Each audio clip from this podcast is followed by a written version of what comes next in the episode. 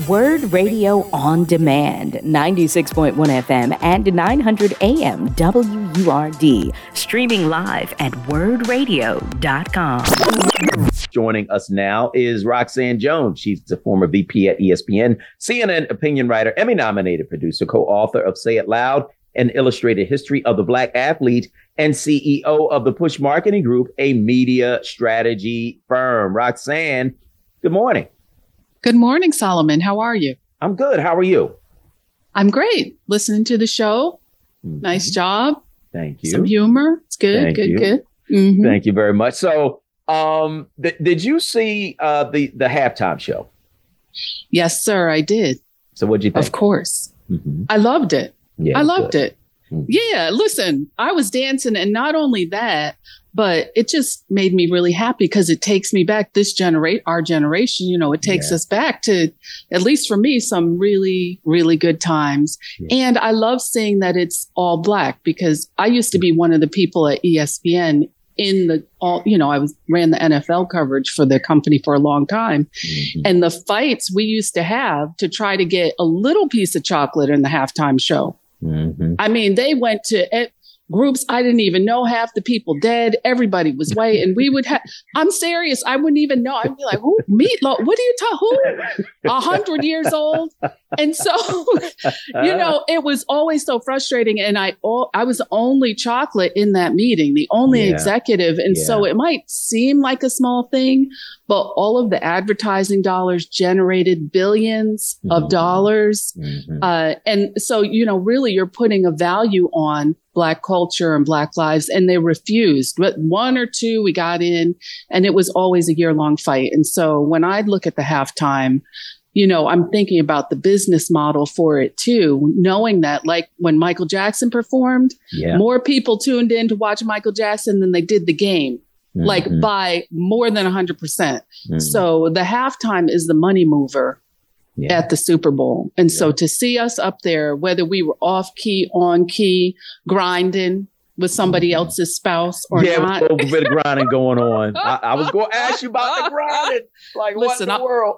I'm all for it. I'm all for it. Perform, make it hot. You're singing my boo. So, you know, listen, perform, do your job, and then go home to your appropriate spouses the way you're supposed to and move it on. And, you know, and keep moving. That's it. I had nothing. I loved it. I loved seeing them both together. I think they're so cute together and clearly have a deep friendship. I, I just thought it was beautiful. Yeah, y'all go ahead and do that, but don't have my wife up there with that. Okay, so if I'm your wife saying. Alicia I'm, Keys, I'm, listen, as a woman, as a woman who worked in sports for a long, long time, and just as a single professional woman, yeah, listen, let me do my job. Mm-hmm. If you if you, if you're not holding if you're not holding down your business at home, then you're going to have a problem.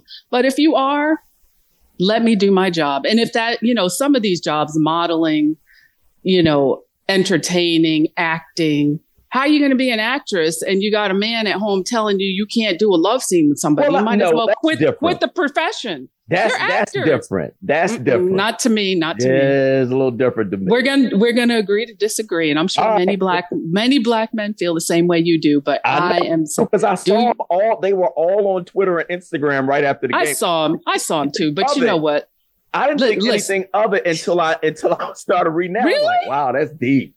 That's oh deep. no! So okay, so go with your original instinct. You didn't think anything of it because no, I wasn't watching that closely. I didn't really mm. care that hmm. much. It was. I don't know. know. how you could miss that. Well, I mean, I saw they it. Were was like, up. all right, well, hey, you know, they, but but I wasn't thinking about Swizz. Everybody started talking about Swizz. But Swizz wasn't thinking about nothing either. So you were saying because they they tried to joke Swizz, Swizz was like, y'all are all talking about the wrong thing. Mm. Like these are two giants out there. So her man was correct. He was strong. He was confident. That's sexy. Yeah, a man nice. like trying to cling to me, talking about where you going, what you doing, why did he touch your arm? That's not sexy. But that, that's but not. You know that's what? weak. What what it reminds me of is when I was about to get married. When I was about to get married, my wife was living in New York mm-hmm. um, because she was working for. Um, who was she working for? She was working for 48 hours. Um, mm-hmm. She was mm-hmm. a, uh, an associate producer on. Oh, okay. 48 hours, and um, I remember my brother-in-law saying, "Man, you gonna let her stay up there?" I'm like, "Man, she a grown woman." there you go. You can stay up there. She, you know, we get married in, in a couple of months. It's gonna be all right. right. She gonna stay up there. When she, you know, when, when it's time to get married, then then we'll make whatever appropriate changes we need to make. But right now, right. if that's what she want to do, that's what she gonna do. You that's, know, so I think yeah. I think that it, it really does depend on your relationship, where your relationship mm-hmm. is with. But with with something like that, like you gotta, for me, like you you have to be clear with that before it happens so oh, that oh, yes. there's no, yes. you know, I mean, no shade, no right. anger, no bitterness, right. none of that. But you have to really be clear with where you are before it happens. That's their relationship. That's you know right. what I mean? But but for my relationship, I, I know what I want for mine. So yeah, you know, it is what it is. We've been married 23 years, works for us. That's right. And she stayed in New York and did her thing. And then you two happily ever after. So yeah, yeah, we did. You know, there you yeah. go. Yeah, that's so, that's the sexy I'm talking about. Yeah, I don't know, man. I you know I, work with it, Solomon. Yeah, I'm, I'm trying to. so we're talking about black people in television, Roxanne, and yes, there's a recently released Nielsen report that revealed the obvious. While black mm-hmm. people are the highest share of media consumers, they often mm-hmm. feel as mm-hmm. though they're misrepresented or underrepresented in mainstream media. Roxanne, as media makers, what can we do to change this reality? Well, Solomon, when I heard this report, I, I chuckled because mm-hmm. this has always been the case. Yeah. All of my time in media, we would always have reports that showed us black people, black, the black audience overrepresented, no matter what we were talking about, whether it was a dot com, whether it was mobile, whether it was television or print. We have always overconsumed media, you know, um, uh, against the rest of the, the, um, white people and others in the United States. And so this is not a new report. The thing that I did like about this report is finally it's including all media. So, so all the platforms I just mentioned, the streaming services, everything. And so, yeah, we, we consume. I mean, I try not to do this. My TV does not come on that much. Um, but I think we had some, we outpaced the US population with more than 81 hours a week consuming media right? Mm. And if you're 65 or older, that's 92 hours a week. And so, of course, the first reaction is, why are we watching? But as a report went on and made some good points that I, I, I, um, could appreciate, just like we just talked about the Super Bowl, a lot of Black Americans use media consumption as cultural connections you know, we talked about Alicia, then we talked about marriage, then we, you know, that's just something that, that we do, a cultural yeah. connection. Some of us don't have the cultural connections right around us. Um, because we're living in places where there are none. And so that's, that's a respectable point. But the thing that's really important here is just as we were talking about it shoot 20 years ago black mm-hmm. spending power. It's this is the audience the eyeballs are connected to black spending power which is on the rise according to the report. By 2026 it'll be 2 trillion dollars 2 trillion. And so content creators and brands advertisers and brands anyone who's creating media knowing that the black audience is going to over skew no matter what you're looking at the idea is they would then convert that, try to convert that into dollars, right? So you'd have more advertisers sponsoring black media, no matter where it lives, lives. You'd have more characters, main characters, more than one or two, or somebody's auntie or cousin in a sitcom that's on a primetime show or hosting a Good Morning America. You'd have more. But I got to tell you, Solomon, I mean, if you've ever listened to my friend Roland Martin, who really goes off on the subject of mm-hmm. advertisers supporting black media content, mm-hmm. and and he he is absolutely right. You go in with these numbers knowing that black audiences are outperforming anybody else. You go mm-hmm. in and you talk to advertisers, you talk to presidents of media companies. You think they give a dang? Do you mm-hmm. think mm-hmm. that they are mm. sitting there saying, oh my goodness, that means let's not do a reenactment of Friends, an all white show. let's bring back Living Single. Right, let's bring right. back Martin. Let's bring back, you know, that doesn't happen because systemic racism mm. and just, just, you know, it just takes over. And so those, even though like in many other areas, we have data that says here is what people are watching. Here's what people want. Here's what our audiences want. And we're a business. Yeah. So our, our main, you know, goal is to make money for the, for our customers to keep them, to keep younger generations coming back, coming back. No, they take us for granted because they, what they're, what they're thinking and what they have said to me is they're already watching and we're doing what we're doing. Mm. Mm-hmm. Right. So now mm. some of the, some of the streaming services, like I would say Netflix, we can see some changes. I don't think changes will happen on mainstream TV. All the morning shows not going to be black, whether that's CNN or NBC. Like, I mean, look, they, they just don't, systemic racism can't stay in effect unless somebody's holding it up. And the gatekeepers yeah. and medias, whether it's a newspaper, a radio station, uh, you know, Spotify, whatever it is, they're going to hold it up. They hold it up. So look, slowly but surely. And I think if we start supporting, really targeting our eyeballs and not watching other stuff, like now I won't watch anything on any streaming service if the cast is all white. And I won't watch it if it just has one little black person or somebody I can't tell are they black or not because they're beige. I don't know. I'm not watching it. Wait a minute. Just, wait a minute. Wait listen, a minute. I'm sorry. Got, I'm we got to we got to park there for a minute because yes. the whole racially ambiguous thing, like that's a thing now. It is. That is the thing. They'll do that to, to, like mess with you. Like, well, yes, black, so I'll watch it. Well, mm-hmm. I might be black, so I'll watch mm-hmm. it. Like, they are mm-hmm. doing yep. that so much. You're strong, right. strong. In advertising, I saw it first. And then it started seeping over to the shows with mm-hmm. the main little characters, started mm-hmm. seeping into my little Hallmark movies and stuff. Mm-hmm. I was like, oh no, uh uh-uh, no, mm-hmm. No, uh uh-uh, yeah. I'm not going to fall for the little okey doke here.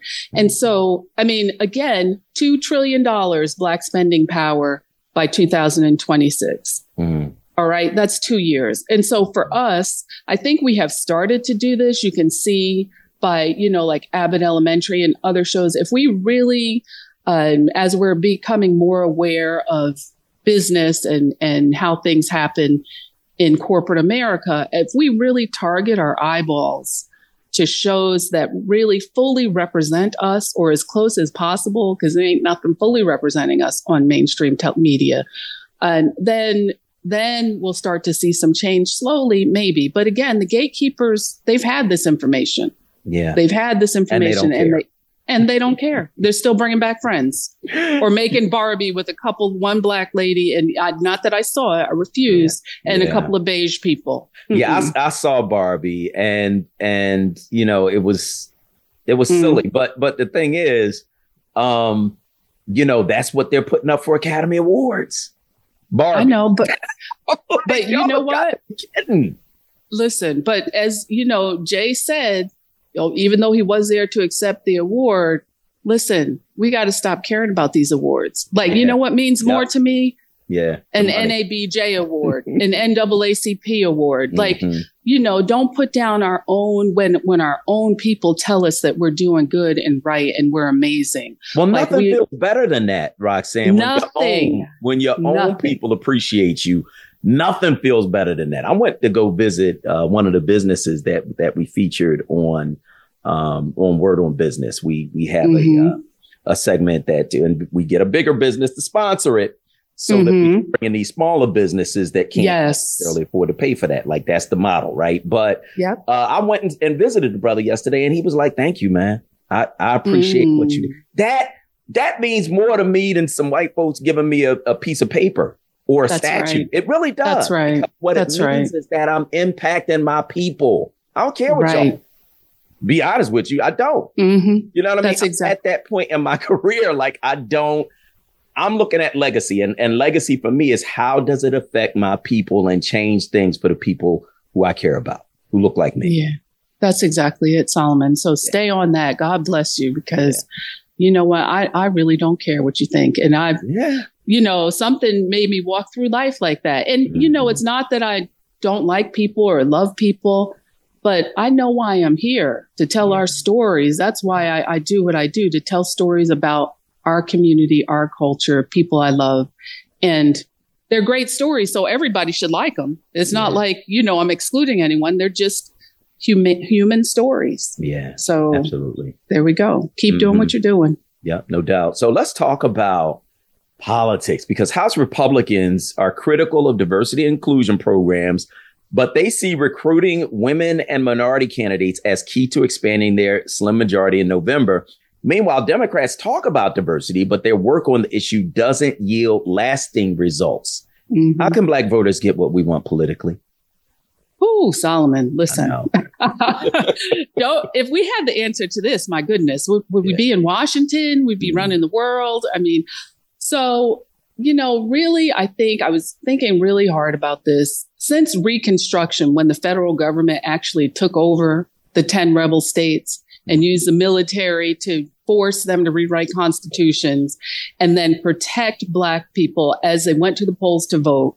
I mean, we haven't really had um, I don't know if that's what it takes. Of course, that failed because the Klan came in and, and killed everybody and the government took the land back and all of that.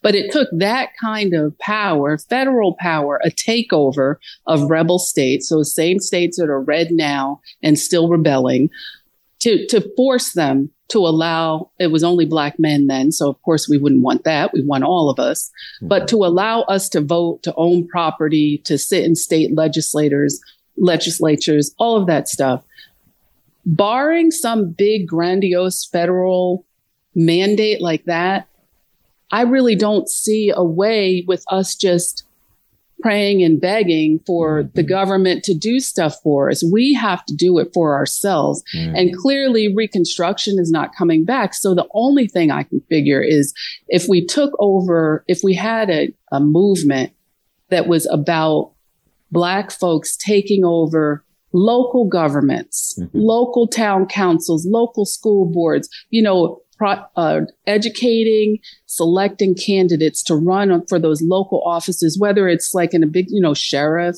or just a city council member, a town council member, a school board member, a local sheriff, a police commissioner, a fire chief, you know, all of those um, local positions that are available and open and usually voted on by a few hundred voters. Mm. Lucky if you get a few thousand in these small yeah. towns.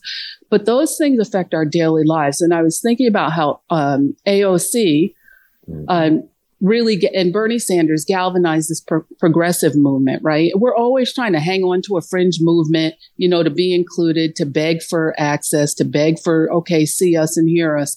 But where is our movement just to start taking things over in our own backyard? Because that trickles up. I really cannot see if, since we know a reconstruction mandate is not falling down from these liberal so-called Democrats, definitely not from the Republicans. They might still get right. the bump they need because we're so frustrated. But I think part of the issue is we always start at the top, at the White House. Mm-hmm. mm-hmm. And that that's not ever going to work because especially now with the rebel states pushing back about states' rights and we're seeing all of these you know, Reconstruction era laws go back on the books.